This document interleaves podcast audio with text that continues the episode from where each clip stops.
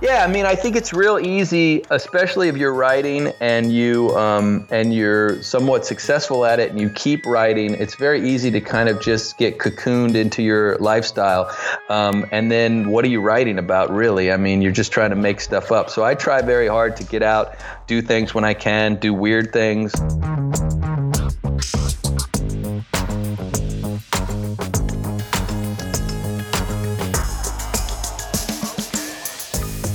Welcome back to Creative How, the podcast for curious creatives. Today we've got Greg Garcia. He's probably best known as the creator and writer for My Name is Earl. Uh, Jed, did you know he won an Emmy for that?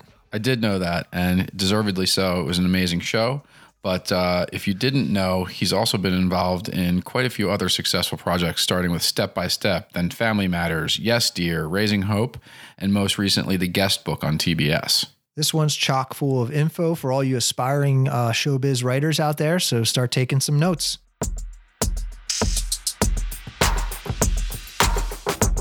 So, Greg, uh, welcome to the podcast. All right, thanks a lot, man. It's uh, fun to do it. Yeah, um, you know, we were really excited to talk to you, um, and just looking at looking at your body of work. Uh, there was a lot of angles we could take to this because now you're getting into directing and things like that. But I think uh, we want to maybe try and keep it as pure as possible and maybe focus on the comedy part. Great. Yeah, yeah, yeah. I mean, uh, I've been doing it for a while, and certainly writing is is uh, where I started, and uh, I I don't seem to be able to do anything but comedy. But so uh, so yeah, let's stick with that. Well, let, let's let's talk about that. Why why do you think why comedy? I don't know. You know, I think as a young kid, I always loved to make people laugh. It just made me comfortable. It was kind of my way in with people. I was always a smaller kid, um, so I didn't want to get beat up. So it was important to me to make friends right away in the classroom. And uh, my way of doing that was telling jokes and making people laugh. I think uh, growing up in my household, there was a lot of laughter, and I just took it my cue from my parents and figured that's a way that I'll uh, I'll make my mark uh, to people, and that kind of became my personality. So when it came time to decide what to do for a career, I thought, wow, if I can just stick with that, keep being the class clown, but on a bigger level, uh, why not? So, can you describe your sense of humor? I mean, is it like sarcasm, practical jokes, all the above? What do you think?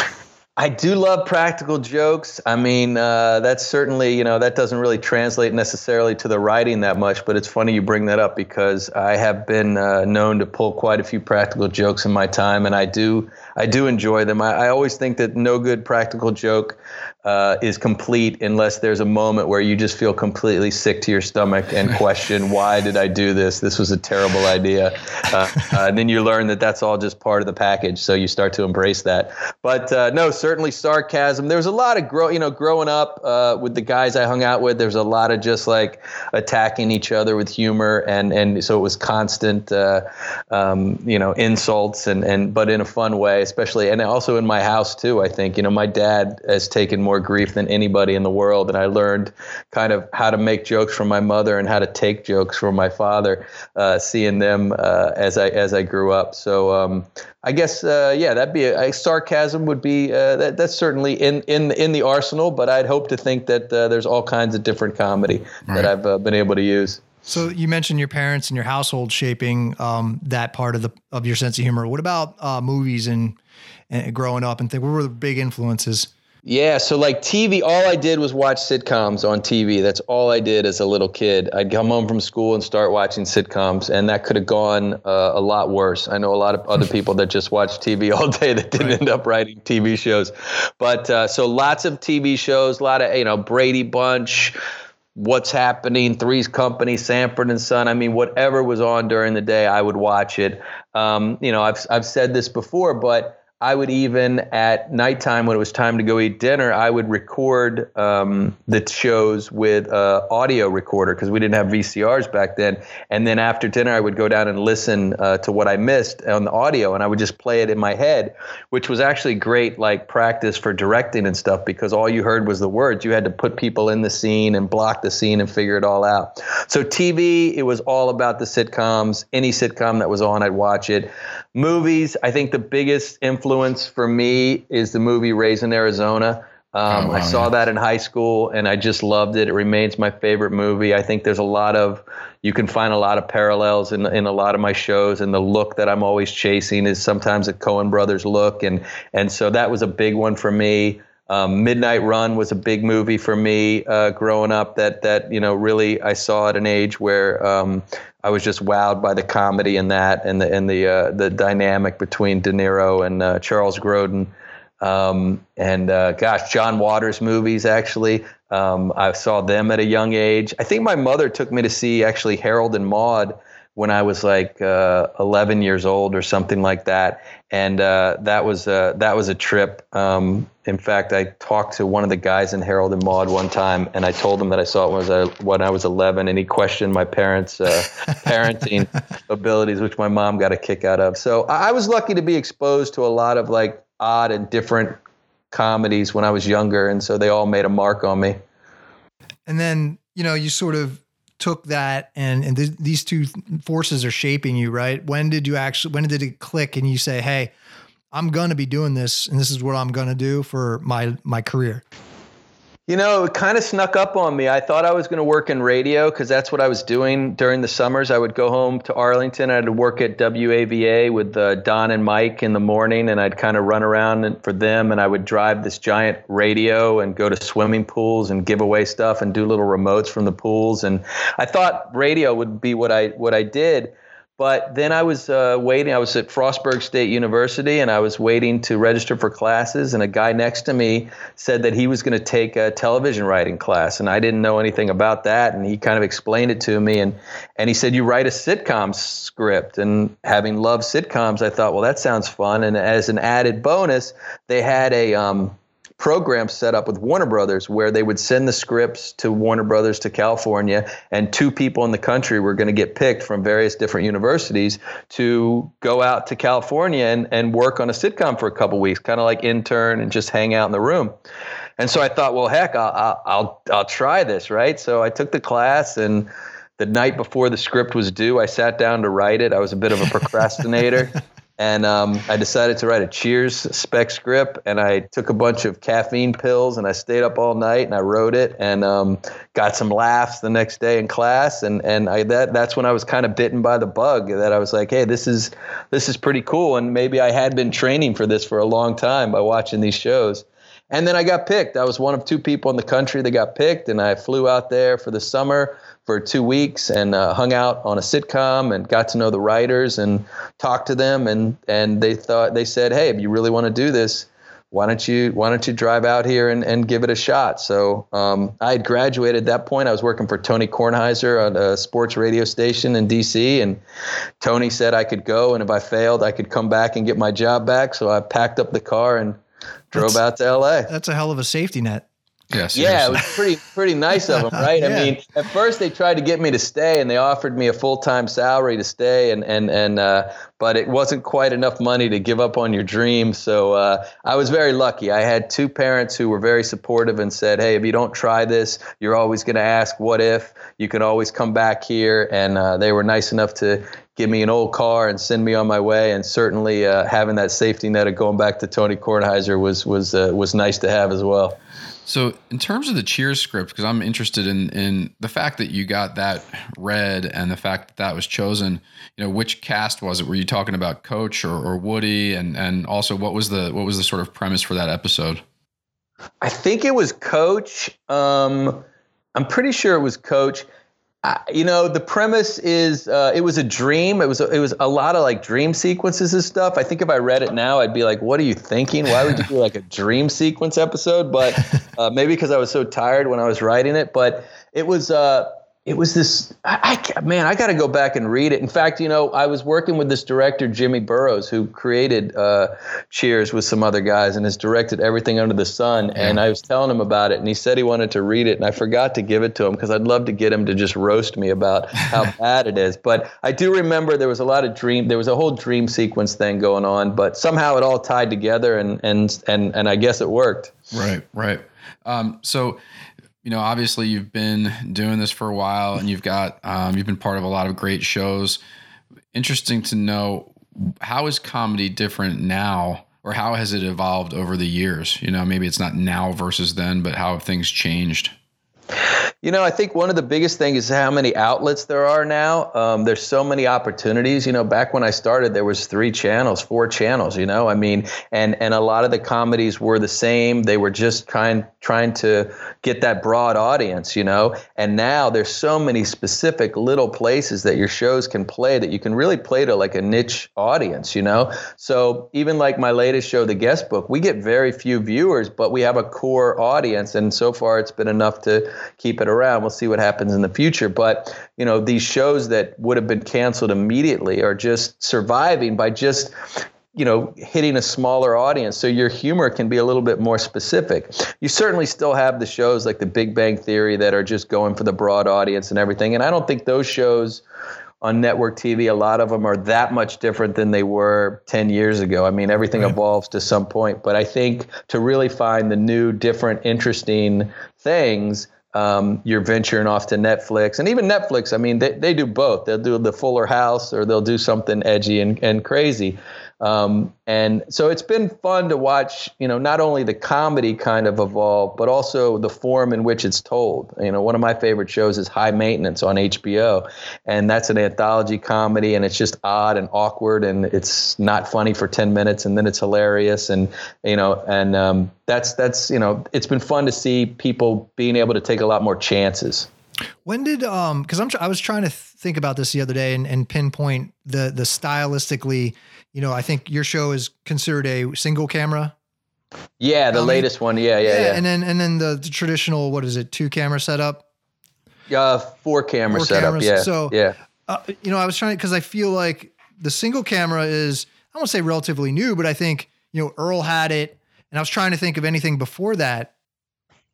Well, you had like Bernie Mac and Arrested Development were on and doing fairly well uh, before Earl that was kind of my inspiration actually for writing Earls because I was looking to maybe get a job on one of those shows and I wanted to show those showrunners I could write a single camera comedy. But yeah, they didn't have a lot of success. I mean, Andy Griffith's show was a single camera show. Um, uh, you know, the the Happy Days started as a single camera show and then went to a four camera show. So there certainly have been single camera comedies way back, but the majority, like you said, were four camera sitcoms. That was what was working, and it was really around the time of Earl that the single camera comedies became more popular, um, and and the interesting thing about them is they're a lot more expensive for the studios to make. And so I think that's a lot of the hesitancy in, in, in making a lot of them. If they get a four camera show that really works, they're going to make a lot more money off of it than they are a single camera comedy that works. Um, but for me, I don't know about you guys. I enjoy the look and the feel of the single camera comedies better. It just feels more real. Yeah, and I think and it's great examples in uh, the guest book, man. I think um, some of the cinematography and and being an art director by trade, um, that's the kind of stuff we nerd out on. Um, yeah, I think just the interesting places you put the camera. Um, yeah, and, it's been it's you know. been fun to like really get into directing and doing that. And and the interesting thing for me is I've always after my name is Earl uh, and watching the directors do what they did, and the guy Marc Buckland who directed the pilot, all of a sudden I was really interested in directing because I wanted to learn what they did and do what they do. And I always thought that like if you're doing fun, interesting things with the camera, it's not all about the comedy. Like I can fall back on that. Like a show like 30 Rock, where they just kind of shoot it fairly standard and it's just joke, joke, joke, joke, joke, and it's hilarious but like it's all about the comedy. And like i'm never that confident in my comedy so i like to be able to fall back on at least somebody going whoa that looked cool you know which is a nice nice little thing to fall back on. And then with the guest book like you mentioned a lot of that is the director of photography our dp and there was a guy who um, he was a cameraman on my name is earl and uh, and raising hope. And he w- kept always coming up with interesting shots. So when i got the opportunity to do the guest book i called him and i said hey do you just want to be the dp on this thing? I mean you're, you're always coming up with great stuff. So that's the first show he's ever dp'd and and he just knocks it out of the park. It looks great Yeah, and, and, it's funny you mentioned raising hope because the the hole in the car scene is one that stands out to me. Like oh. that's all. It was like a, a scene that I was like, well, I've never seen that before. That was pretty hilarious. That's, that's, funny. You know, the funny thing about that is, well, my grandparents had a hole in their back seat uh, growing up, driving around Arlington, and um, they'd always say like, "Don't put your foot down the hole. You know, be careful." and so I wanted to put that, incorporate that in something, and I wanted a little kid to stick his head down the hole and uh, it needed like a three-year-old kid and i was like man how am i going to get a three-year-old kid to stick his head? I mean obviously we had the car on a sound stage and with green screen and stuff but you still got to stick your head down through a hole in the car with fans going and everything yep. and smile and how am i going to get a kid to do that? And then i realized oh shit i have a three-year-old kid at home. I'll start working with him now. So i started training him to do it and uh, we would work on it and he would laugh and so by the time it got time to do it he did it and it was great and then he became uh, he was he was ultimately probably in like 50 episodes of that show because of it. He ended up getting the job. That's awesome, and he's not the only family member, right? You've uh, you pulled every yeah, a couple people. Well, my yeah, my oldest son is an actual serious actor. He's he's a theater major at BU, so he's done a few things here and there. My middle son, uh, he, he's not as interested, so I've thrown him in a couple times, but uh, he's not much of a much of a thespian. And then the little one, yeah, the little ones was in all those Raising Hopes, and then I needed a kid for um, the guest book season one, so he did that. But then he told me after that that he was retired. He said he was missing too much school and he's no longer interested in uh, wow. being in the show. So uh, so he's retired at the age of eleven. Yeah, it's it's funny because um, I, you know you I'd read or heard, listened to the one uh, interview where you mentioned your most your best material comes from living life, right? Um, so it sounds like you drew already drew from a lot of life experiences Talk to us a little bit about that, like that philosophy, because I kind of want you to go a little deeper on that. Yeah, I mean, I think it's real easy, especially if you're writing and you um, and you're somewhat successful at it, and you keep writing. It's very easy to kind of just get cocooned into your lifestyle, um, and then what are you writing about, really? I mean, you're just trying to make stuff up. So I try very hard to get out, do things when I can, do weird things. Um, you know, I worked at Burger King during the writer's strike, you know, just basically to go get material. Um, I just the other day I was I signed up as a as a on a wait list as a vocational college because I have some time now while I'm waiting to see what's going on with my uh, my next with this show. Um, but unfortunately, I got on the wait list to be an electrician. But I was, you know, I'm just gonna, I'm gonna take that class. I just want to go out and do stuff. You know, if I don't finish the class, I don't finish the class. But you never know who you're gonna meet, what different characters you're gonna meet. Get out of your neighborhood, get out of your comfort zone, and um, and there's always to be a story some way, one way or another, that you're to come away with by doing that. So, are you keeping notes in a sort of regimented way when you're doing all this stuff, or what's your what's your sort of uh, regimen and technique there? I kind of soak it all in. I have a little file on my computer called Random Bits, and it's probably about 65 pages now. Unfortunately, it was up to like 80 pages, and then like I lost one of the newest versions of oh, it. Geez. But I figure I'll figure it out. One uh, every once in a while, I come, I'm like, oh yeah, that was it. I'll put it back. And it's anything from like a character I saw to a joke I thought of to a little fragment of a story idea. I'm sitting on a plane and I overhear a conversation that's funny, and I just, you know, at the end of the day or all day long during with my phone.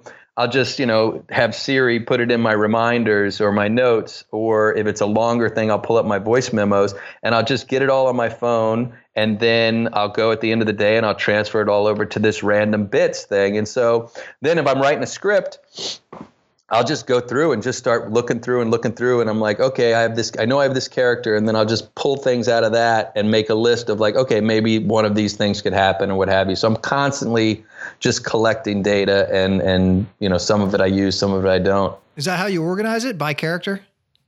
Um, well, if I'm actually to the point, I when I it's there's no organization for the master list. It's just in there. It's just like I just throw it in there. But if I'm certainly like working on like a new script or something, I have the characters. Then I'll go grab stuff and maybe put stuff under the characters uh, to see if anything sparks sparks anything. So I know we're gonna get detailed here, but in terms of the characters, you know, are you uh, imagining something or maybe even hearing that conversation, like you said, and then thinking of a character? And then building out a character in terms of physical traits and personality traits or how do you how do you work that? How's character development go for you Sometimes it's different for every character. You know, sometimes, like you said, I've seen somebody and I'm like, okay, I have that person pictured in my head. Sometimes I just picture an actor and I like something they did in something else. So I'm kind of using that as maybe a jumping off point. I'm certainly not trying to steal or take from that or be derivative of that, but at least it, like an inspiration maybe of like, okay, this is the same type of guy. And so I'll use that. Um, so it's really a variety of things. Um, I think I've gotten better at that. Going, you know, I used to, I think one of my major flaws early on was I would do that for like the t- main character. And then as I went down the list, I would be less and less um, detailed on who they were. And I'd kind of know less about them. And you'd read the scripts and, and, and I'd notice that their dialogue just wasn't really as specific as the main character. And I think over time, I've learned to put in the work in the beginning and really write a bunch of stuff about the character who they are, what they would do in certain situations. Um, sometimes, if I'm just starting a script out and I have two characters, I'll just write a scene with those two characters. That's never going to be in anything, but I'll just stick those two characters in a situation. They're waiting in line at the DMV, and one of them is hungry, and the other one doesn't want to go get something to eat, whatever. And boom, and I just start writing the dialogue back and forth. And a lot of times, just by forcing myself to do that, the characters start to become defined. You know, one character says one thing, you're like, oh, okay, good. That's this type of guy. That's this type of woman. That's what they would do. Um, so fast forward a little bit to the um to the script writing process. I guess towards the end, your editing process. How does that go? Do you who do you bounce ideas off of, or who do you sort of test things with? So when I'm working on my own, like when, when you're working on a normal sitcom, you've got a group of 12 or 13 people in a room and there's a big collaborative process. And that's the way it was for My Name is Earl and Raising Hope and most of the shows I've worked on.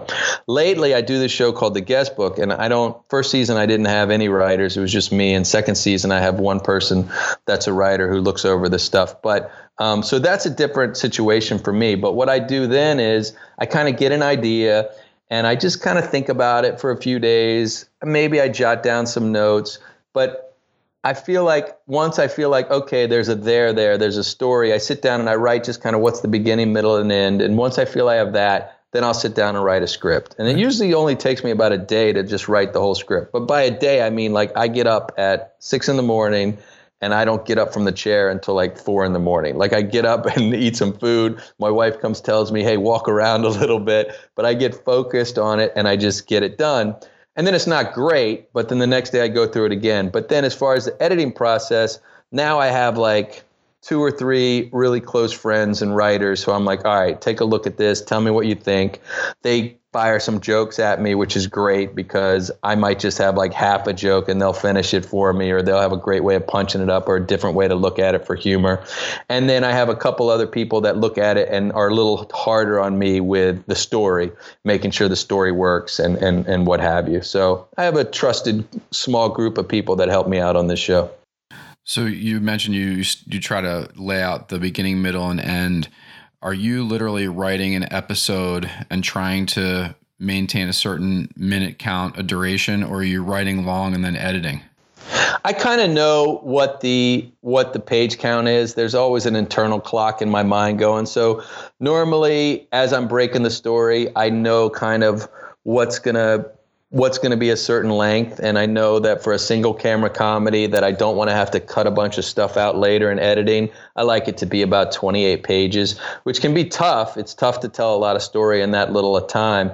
But for the most part i kind of hit that target. A lot of times also i'll be writing and i'll be like oh shit this is like way too long. But instead of going, if I like everything, instead of cutting it, I just find a way to tell the story faster, either through voiceover or there's always tricks to either tell things shorter or longer. I mean, if you're short, that's great. Let two people argue about something for two pages and make it funny, you know. And if it's too long, that's the beauty of like voiceover or other tricks you can do in single camera that you can't do in multi camera, that you can really condense things and get get information out faster. I actually wanted to ask you about that, specifically about the guest book. Um, I noticed, maybe I imagined this, but I want you to confirm you utilized voiceover more in season one than season two.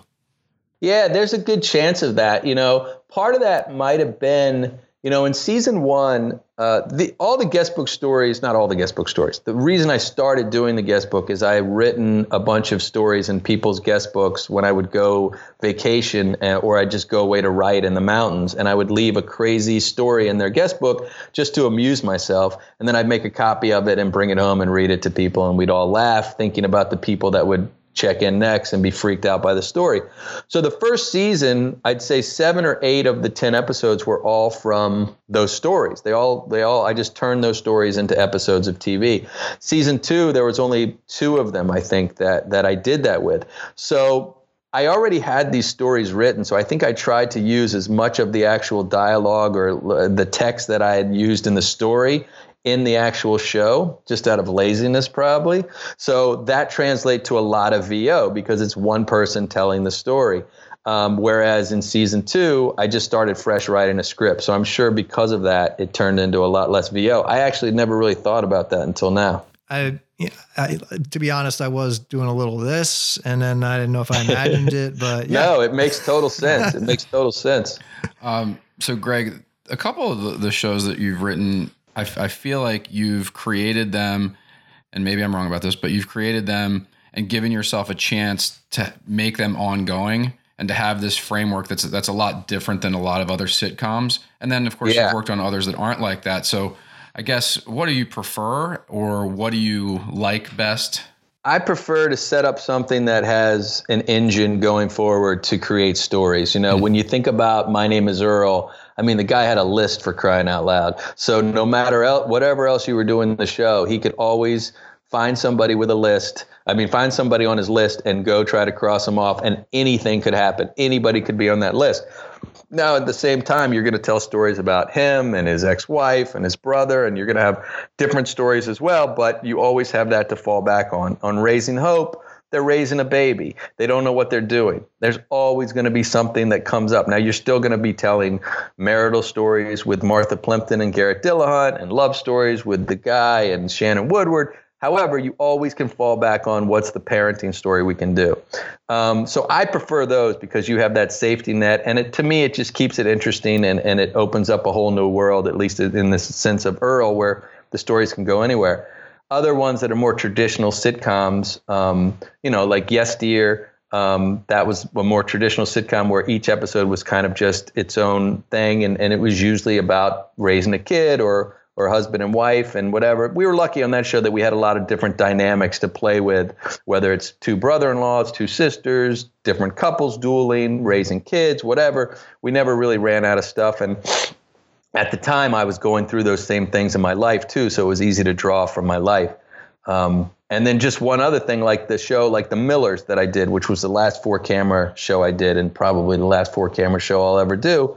That one, I think that the premise was good in the beginning, of a, a, mom moving in with her adult son, having them both been divorced. But then I think it kind of wore thin. And then we were scrambling a little bit to come up with stories. And I think ultimately that was the demise of that show was that we were treading water a little bit. And I think uh, the, the, the, actual premise didn't sustain uh, the length of the show. So that's why I like to have that story engine to fall back on.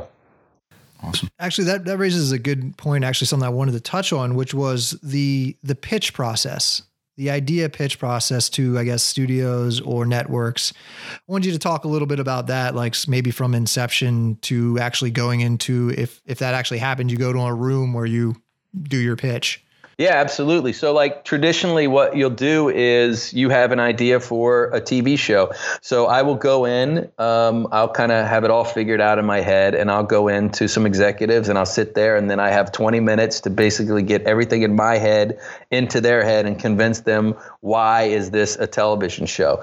And the, the goal isn't really to sell them on the first episode, although, depending on the show, you may get into what the first episode is.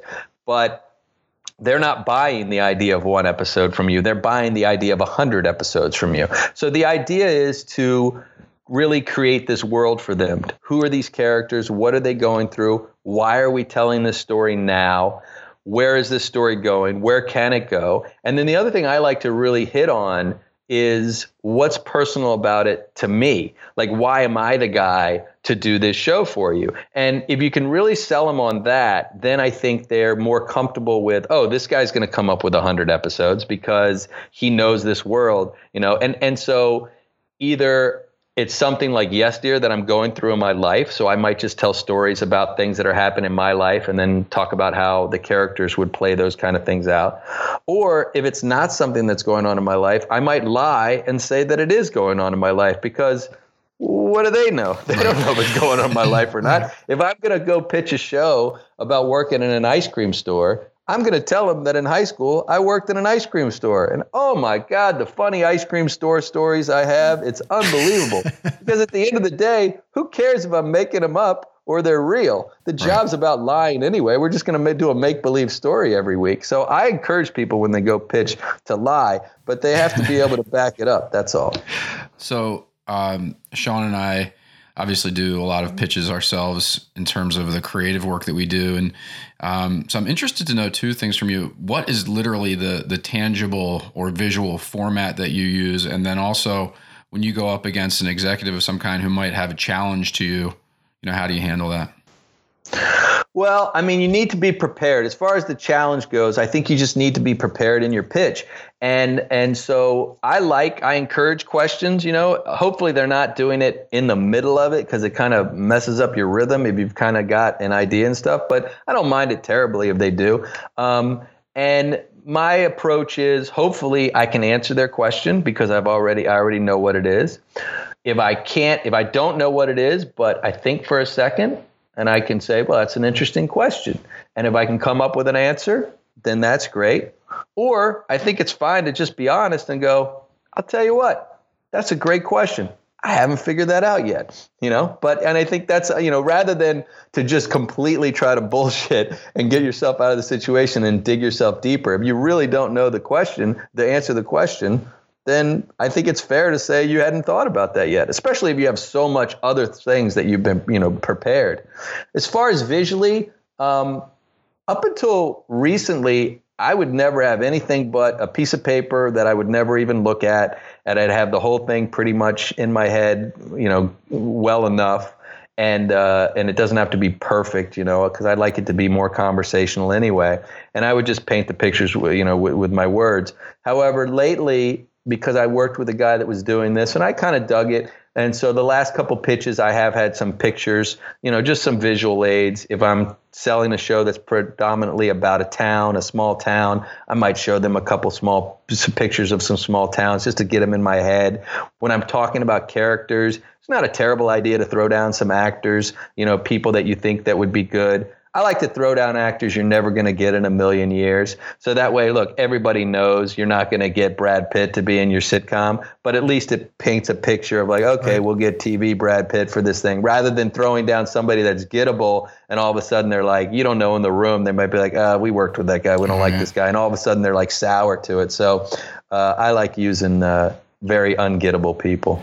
If you could tell your uh, young self in those early pitches one one or two things, what would you maybe tell him?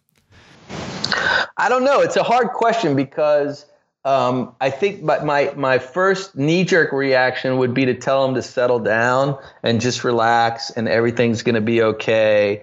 And, you know, just, just, just be confident with what you're doing. But at the same time, when I think about it, when I was like young and pitching and it actually worked, I got shows on the air. I think there was a certain charm to, you know, I was like in my mid 20s and I'm excited and I'm nervous and I'm pitching, but I still hopefully have good ideas and the stuff got sold. So I, I, would hate to think that like maybe, you know, if I'd gone in there and just been like a little more calm and, and like just come across as like cocky yeah. or something like that. So uh, I don't know. I, I think maybe I, I think maybe I'd be like, uh, all right, you're going to look a little foolish, but just do what you're doing. It seemed to have worked. have you ever really had a like a total, you know, flop? I almost cursed, which we do a lot, but not this time. oh yeah, yeah. Pitch oh, or... oh, absolutely, absolutely. I just took out an idea to every single outlet there is, and I failed at every single place. Now, some of those some of those went well. The pitch actually went well, and I felt great about it. And I was surprised that that they didn't do it. But a couple of the pitches, I had like two or three weeks in between pitches, and at this point, I'd already been turned down a few times, and I just totally, I just totally bombed. I like forgot where I was a couple places. Um, no, I've had some, I've definitely had some some bad pitches, but you just have to like dust yourself off and get to the next one. But you know, it's like being a comedian and bombing. You know, it's all part of it. You try to like if you're going to go pitch all around town, you try to plan your first couple ones with places that you think are never going to do it or places you don't want to sell it to anyway. And you use those as your practice pitches and hopefully get some of the bugs out. Typ- typically in the pitches, this is getting really granular, but who's in the room in that first pitch? Um, it depends on the place you're at and the excitement of of how excited they are that you're coming in. And that's sometimes an indicator of where you stand when you go in the room. But uh, at the very least, it's the development executives. Um, and then, you know, and then at certain places, depending on who you are and how they feel about you, you'll get the president of the network um, that'll be in there as well. So taking a step back, um, I feel like we've gotten into, you know, you're already almost successful, Greg, and pitching and all that stuff. What can people expect early on? I know that you were a PA at one point. Like, what can a young writer or aspiring writer expect?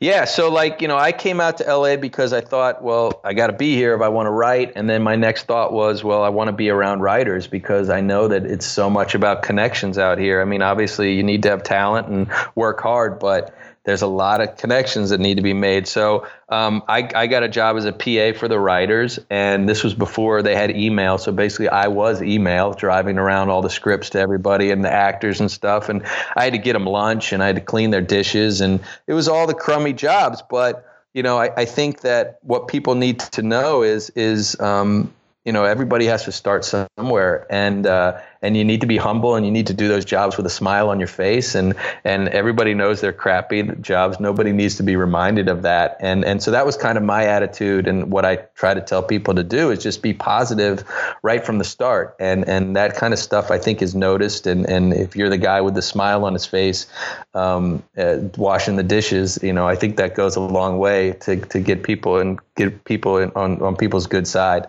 when, when did um, you? Then, sorry, go ahead. No, go ahead. No, go ahead. Well, I was just going to kind of jump in there and just say, you know, when did you, by the time, since at the point you got out there, to when you felt like, all right, actually starting to literally make a living doing the writing part, what would you say that time frame look like? I got lucky. It was pretty short for me. Um, I I got a job as a, when I first came out to LA. I did extra work actually on Beverly Hills 90210 and some other uh, nice. uh, some other shows and stuff just to just to make money. And it was fun for my friends back east to see me walking in the background and stuff. and then I got the job as a PA on a show called Step by Step with uh, Suzanne Somers and Patrick Duffy. And and I did that for a year. And I thought maybe I'd do that for a while and then maybe become a writer's assistant and get an opportunity to get in the room. And but Warner Brothers had another writers program that I got into uh, at the end of that first year of being a production assistant, and I got into that. And then through a bunch of kind of luck and being in the right place at the right time, I ended up getting a job on a sitcom called On Our Own.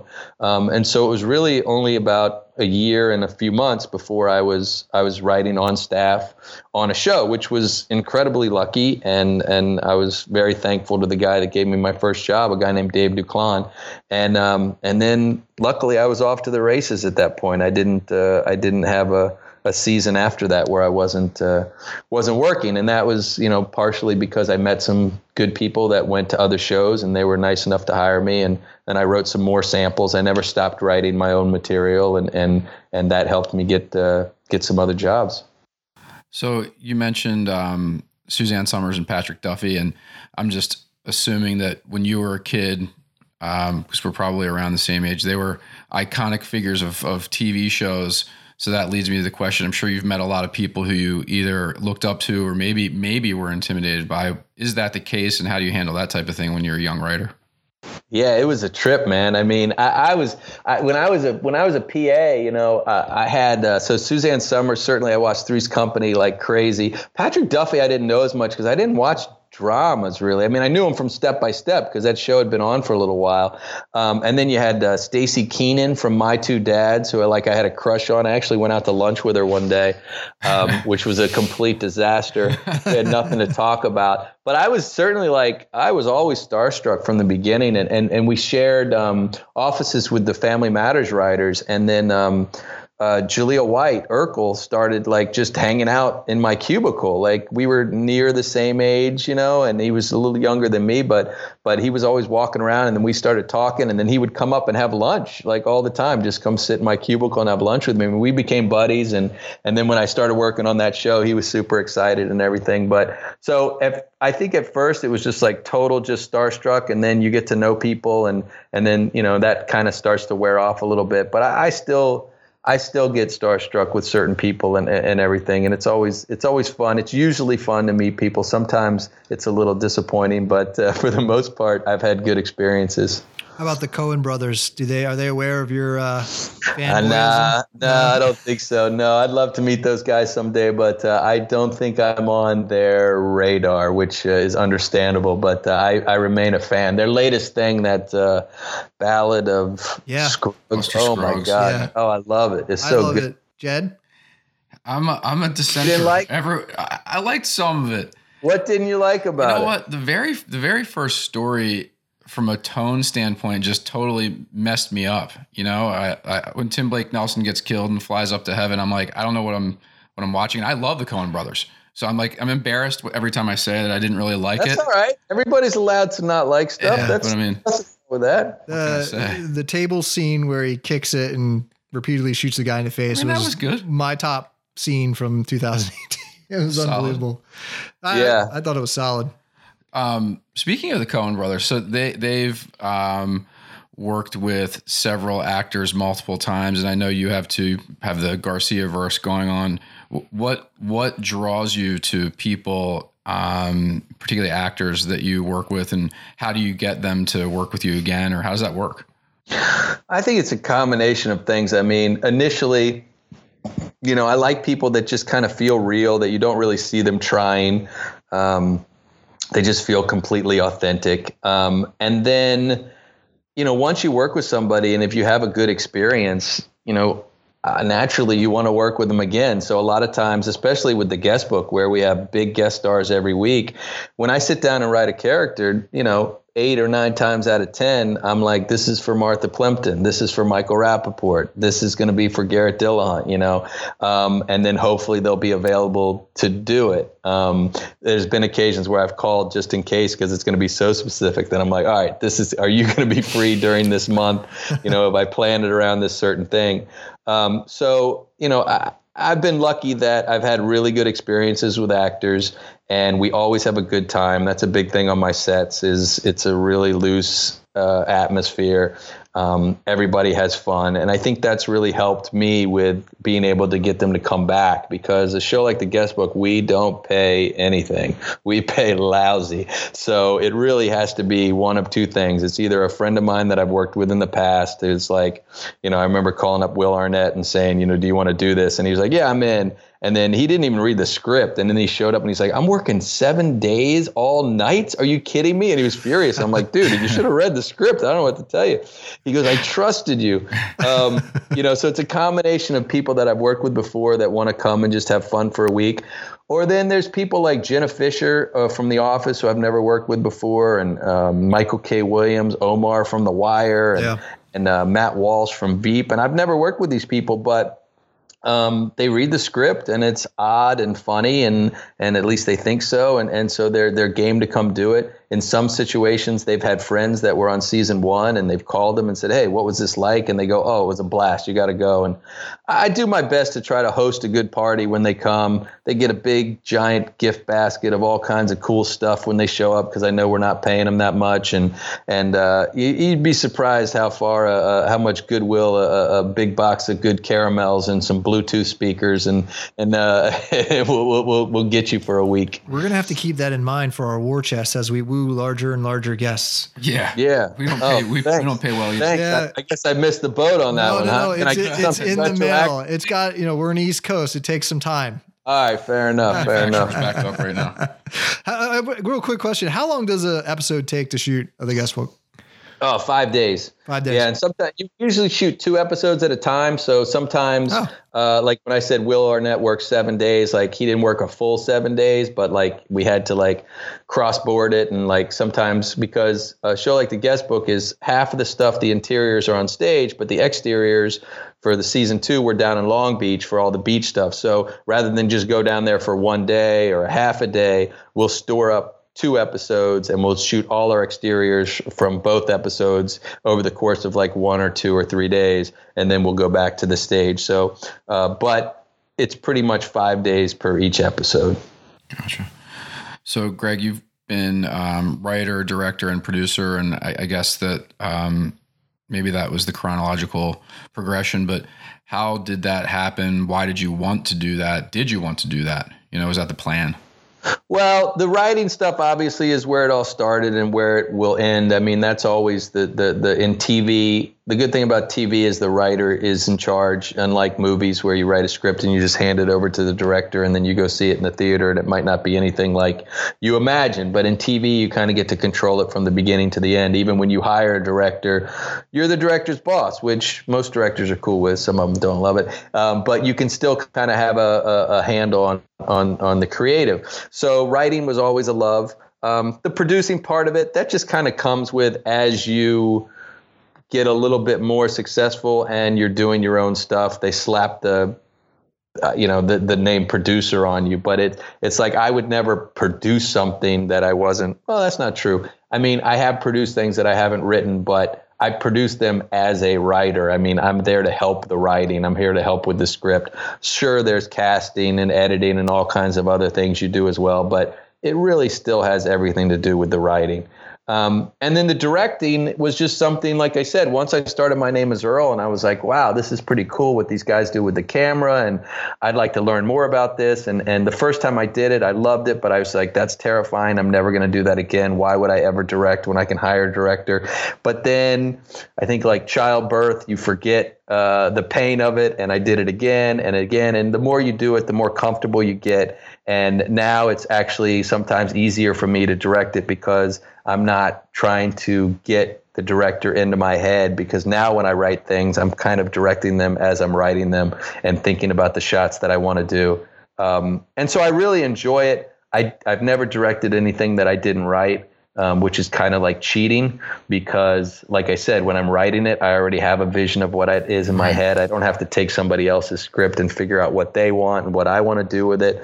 Um, also, like if I'm writing a scene and there's like five people in it, and uh, I think, oh my gosh, this is going to be impossible. It's going to take forever to cover all these people. I just take three people out of the scene.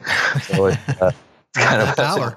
It's a That's- nice little, tr- nice little trick. So, um, but yeah, that's how all that came about. So is is is uh is all this leading up to longer forms? I don't know. You know, it's funny because that's the question you get a lot. Like I've gotten that many times over the years by just friends and stuff saying, "Oh, have you ever thought about going to a movie?" Like as if like that's the next thing. And the interesting thing is, like I said, with TV, you get full creative control. So, um, so that's always been a, a, a lot of fun for me to do. And I think over time, it used to be where like yes, TV, and then like TVs were here and movies were here, and it was like, oh my gosh, if you ever do a movie. But now it seems to have flip flopped. You know, there's so much great TV on, and more pe- more and more people are doing TV and doing cool stuff on TV. I don't have as much of a desire to do a movie, but certainly part of the reason I think I like to direct and have tried to hone those skills is that if I ever do a movie, I want to be in a position where they're also comfortable with me directing it because I think it would be impossible for me to just hand over my stuff and give somebody else creative control. I recently did that when I entered the world for two seconds into the Broadway world and did a um, Jimmy Buffett musical where I wrote the book. And at that point, you kind of you're there the whole time, but you give it to the director, and the director is in charge. And I didn't enjoy that as much. So maybe not bit of a control freak. maybe not movies, but to your point of all the new outlets, I feel like we're in this golden age of content. And maybe as a writer, there's never been more opportunity to tell your stories. So maybe split the difference. What about longer form shows like hour long episodic type things on other platforms? Are yeah, certainly. I mean, I think I think to me, like I always like to try to do different things. I mean, even the guest book for me, an anthology comedy, was not something I'd never done before. So, I, I and I'm not saying I wouldn't want to do a movie sometime because I think it'd be fun to just do it and and say that you've done it. And certainly longer form stuff. I mean, when I first tried to sell the guest book, I was trying to sell it to Netflix or Amazon or you know one of these places where the shows don't have to be 20 minutes long. Sometimes that can be very restricting. Uh, you know, I'd love to do a, a show on the streaming network uh, where it can be 20 minutes. 30 minutes, 40 minutes, whatever the story actually dictates it, it, it need to be. Um, as soon as one of them wants to do one of my shows, I'll do it. And, and, and will you have a Jim Carrey moment where you're going to feel the need to get really serious? I don't think so. I mean, I, I the last thing I went out and pitched, it was certainly a darker. Um, it was darker than what I'd done in the past, and it was a little bit grittier, and maybe that's why I couldn't sell it because people couldn't really wrap their brain around me doing it. However, it was never going to be a Jim Carrey serious move. No, I I I, I think that uh, I I think it would be impossible for me to not try to find the comedy in um, even if the subject matter was more dramatic finding the comedy and the characters and the dialogue and what have you it's just where i go naturally. Maybe if i was an actor like i get that with an actor where you're just like i'm sick of being the clown i'm sick of being the clown. I want to i want to go out there and prove that i'm a serious serious actor which however i think comedy's harder than dramatic acting anyway. But um, but as a writer i don't really have that thirst in me to uh, to scare people or or what have you because the truth is with my shows I've made people cry. You know, I mean there's episodes of the guest book that people watch and they laugh and they cry. So I feel like I kind of get best of both worlds anyway. So you just mentioned something really interesting about the challenges of being an actor in a comedy or a drama and probably a writer too. And honestly, we've done some things in the past that um, were meant to be comedic and you don't get the right director or you don't get the right actor and it doesn't end up funny. So, what is it about, in your opinion, what is it about comedy, whether it's acting or writing, that is harder than drama? I think there's just a lot of nuances to it that are sometimes tougher. I mean, you're you're putting yourself out there. It's riskier. I mean, you're going for a laugh, and that can be a scary, risky thing. You you got to find that right place to hit. You can't go. You can't fall too short. You can't go too far. You got to find that perfect spot to hit. Where I think a drama, you know, I, I, think there's a little bit more range. Uh, certainly, there's amazing actors who are amazing dramatic actors, but there's a range in there. I think where the target isn't as small to hit, and to me, that makes it a little easier. And you know, if you look at a sitcom, the construction of a scene in the sitcom is it's full of jokes, and then you want the scene to end on a joke that was funnier than all the other jokes mm-hmm. in the scene. You need your scene blow, they call it, right? And so you can sit there and banging your head against the wall for hours at a rewrite going, we need a blow, we need a scene blow. What is it? What is it? And it's got to be a better joke. Whereas like a drama, you can just have someone like kind of look at the camera with a curious look on their face, right. um, and you got your end of your scene. So I think that ultimately is a little easier to do, in my opinion. Hmm. Interesting. You want to go house? Yeah, yeah. I think this has been great. I think we're going to get to, I guess, the the show promise of of this podcast, which is we call Creative House, and the idea is that somebody who's listening to this in their car or whatever, um, when they turn it off, they'll be armed basically with the three first three to four things they can do immediately to sort of get on this track, and in this case, um, show business writing track. All right, cool. So here's what I would say. First of all, I don't know if I'm going to perfectly answer this with three or four things, but I'm going to tell you what I think they should do.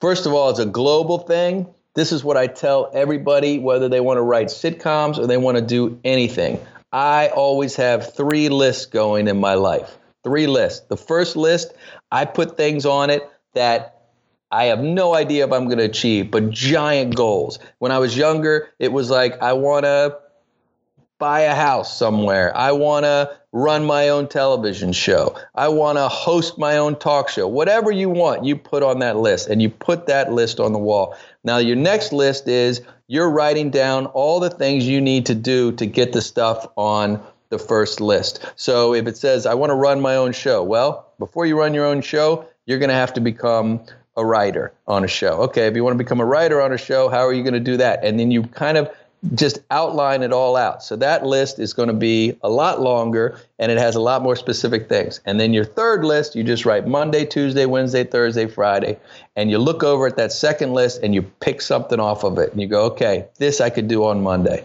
This I could do on Tuesday. This I could get done on Wednesday. And it could be about exercise, life goals, career, whatever. And what's great is you get a little something done every day. And before you know it, you're crossing something out on the second list. And then maybe six, seven months go by, maybe two years go by, and you reach over and you cross something off on, on the big list. And you can add stuff to the big list, you can do whatever. But it's just a great way to just always have a visual aid of what your goals are and what you want to achieve. And it's been great for me. Now, if you want to be a TV writer and you've never done anything, what I would tell you to do is pick your favorite television show.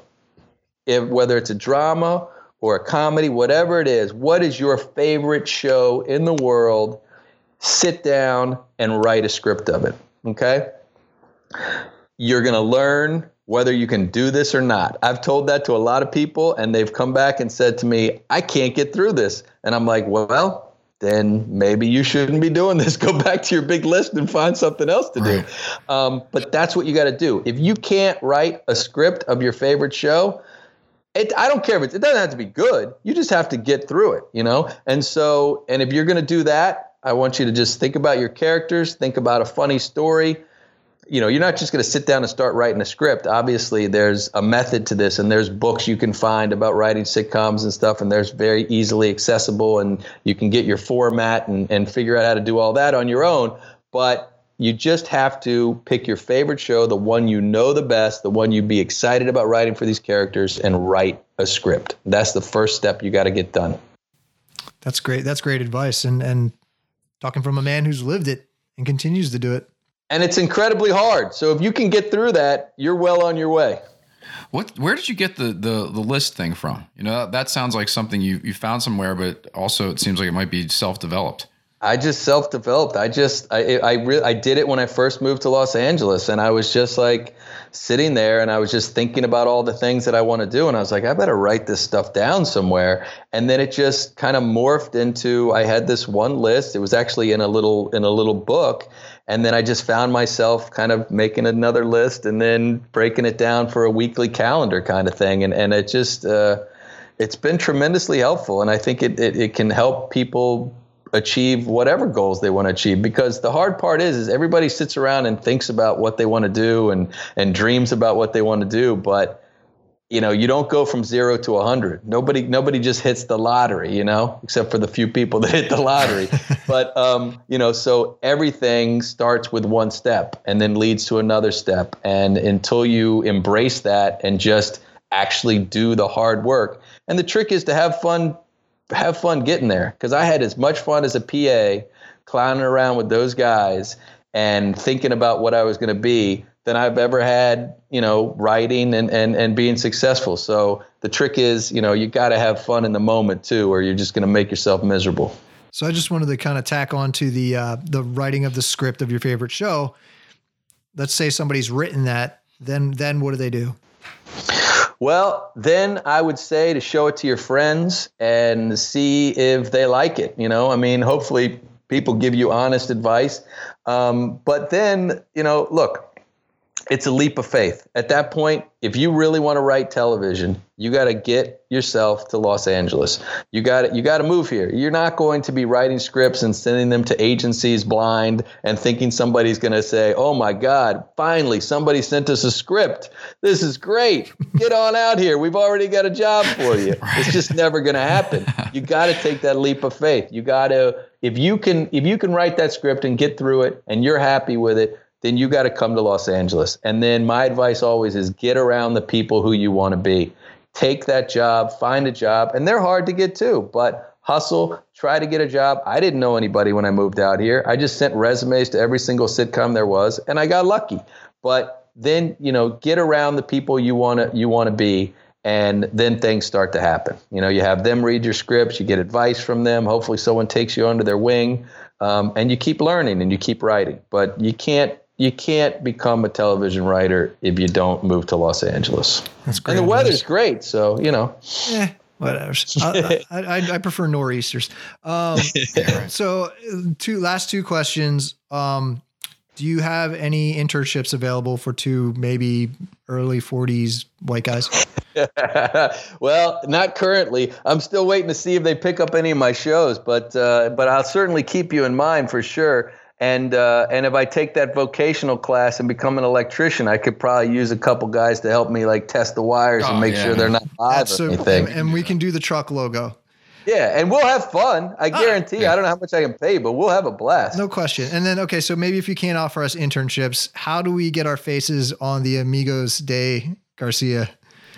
Oh, that's slate? a lot. E- that's a lot easier. No, I'm just yeah. I ran out of friends a long time ago, so uh, so yeah, that's easy. So that you just have to pester me. You just have to uh, wait to see if I get another show on there, and then send me a picture of the two of you knuckleheads, and I throw the hats on you in Photoshop, and you're good to go. Nice. That's what I'm talking about. Can do. If we left this show with one thing, it was getting that that sort of play. Absolutely, no we're amigos. I mean, we talked for an hour. We're amigos now. I mean, come on, you're no in. Doubt. This no is doubt. awesome. Hey, Greg, this has been amazing. Oh, awesome, and I'm inspired, and also. uh all of the sitcoms that I thought I could write. Now I'm going to give it a shot. I just have to write a Mad Men episode first. Yeah, do it. you know, that's a good one. You'll do a better job than Matt Weiner or Weiner or whatever wow. his name is. That's yeah. like what I said about the Coen brothers. It's provocative. well, Greg, again, thanks for taking the time, man. Really appreciate it. All right. Thanks a lot, guys. This was fun. Well, that was an episode that if you are an aspiring showbiz writer or even show creator and you have these ideas, this one is going to be probably the most invaluable podcast episode yet. Something really interesting I thought was uh, the way that, that Greg said that he treats people on set and handles productions. And I guess maybe most people would think it would be obvious that people want to have fun, but that isn't always how it goes. And he was really, really down to earth, and he didn't need to give us the time of day, but he gave us over an hour of his time, and that was really, really awesome. Well, unfortunately, we've uh, we've sort of set a bar here, Jed. Um, one Grammy winner, chalk up one more Emmy winner. I don't know how we go back. I think we need to approach uh, somebody who's won an Oscar or a Tony or something like that. I, I, feel like that's the next step. I like both those ideas. We're going to make it happen. And as always, check out the show notes, at least for this episode, at creativehowpodcast.com and follow us on Twitter and Instagram at creativehowpod. Maybe try and hit those like buttons, maybe write a review if you love this stuff, and we'll be back uh, soon with a, another great episode. As my son would say, smash the like.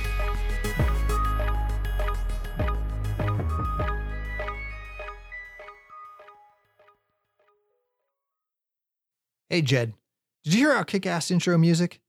Shockingly, that's out of our technical wheelhouse here at Creative How. That type of sick sound design is a White Noise Lab original. White Noise Lab is a music composition and sound design studio that works with agencies, production companies, and brands on projects for film, broadcast, interactive websites, corporate videos, video games, and experimental projects. The chances that that movie trailer you just saw on, you know, YouTube that's probably a White Noise Lab original more often than not. So, whether you're looking to fulfill your sound design needs or simply need someone to collaborate with on an experimental project or maybe an experimental podcast, check out whitenoiselab.com. That's whitenoiselab.com.